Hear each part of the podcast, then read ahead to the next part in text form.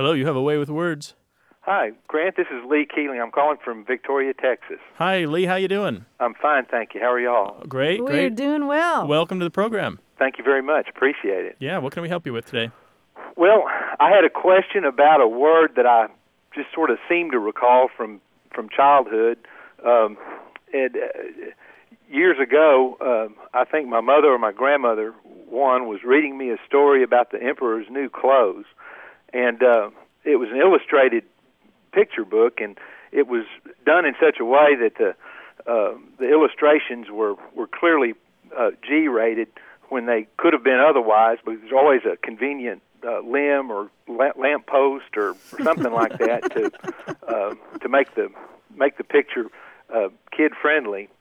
Uh, and I recall that uh, whoever was reading it to me described that form of presentation using some word, and I don't know what the word was, but does that make any sense? Is there is there a word like Yeah. that out there? So you're wondering if there is a word for the device or the trick of covering one's naughty bits um, in depictions like that. That, that's right. I I, it, I don't know if it was a, a you know a a French term like like you know trompe l'oeil for the you know ultra realistic presentation or something like that. But I just seem to recall that there was some word they used, and I like a, I I may have completely remembered it wrong. But that was my question.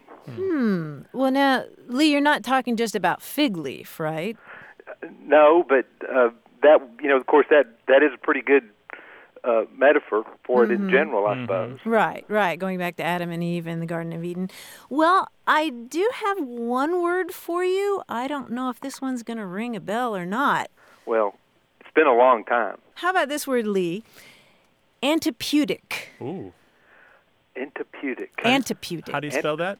It- How do you spell it? You spell it A N T I P U D I C. Antipudic. Antipudic. Antipudic. So Okay. that's an adjective then. Yes, an antipudic device. Although, um, well, it comes from the Latin word pudor, which, which means shame. Mm-hmm. If you're impudent, you don't have shame. Pudenda is an old fashioned word for literally the parts one ought to be ashamed of. right. Uh, and antipudic is a word that is really, really, really rare. In fact, Lee, I only see it in collections of really rare words. Although I did see once in a book about Alfred Hitchcock that he used the term as a noun referring to the famous shower scene in Psycho. Apparently, he had to use a few antipudic I devices. see. Ah, that's not a bad word. That's Yeah. great, I- actually. I just have a tremendous doubt that that was the word that my mother or grandmother used, you know, uh, 45 years ago or whenever it was, and so, I, but it could have been. I, it, I, I'm, I'm happy to know there at least is such a word.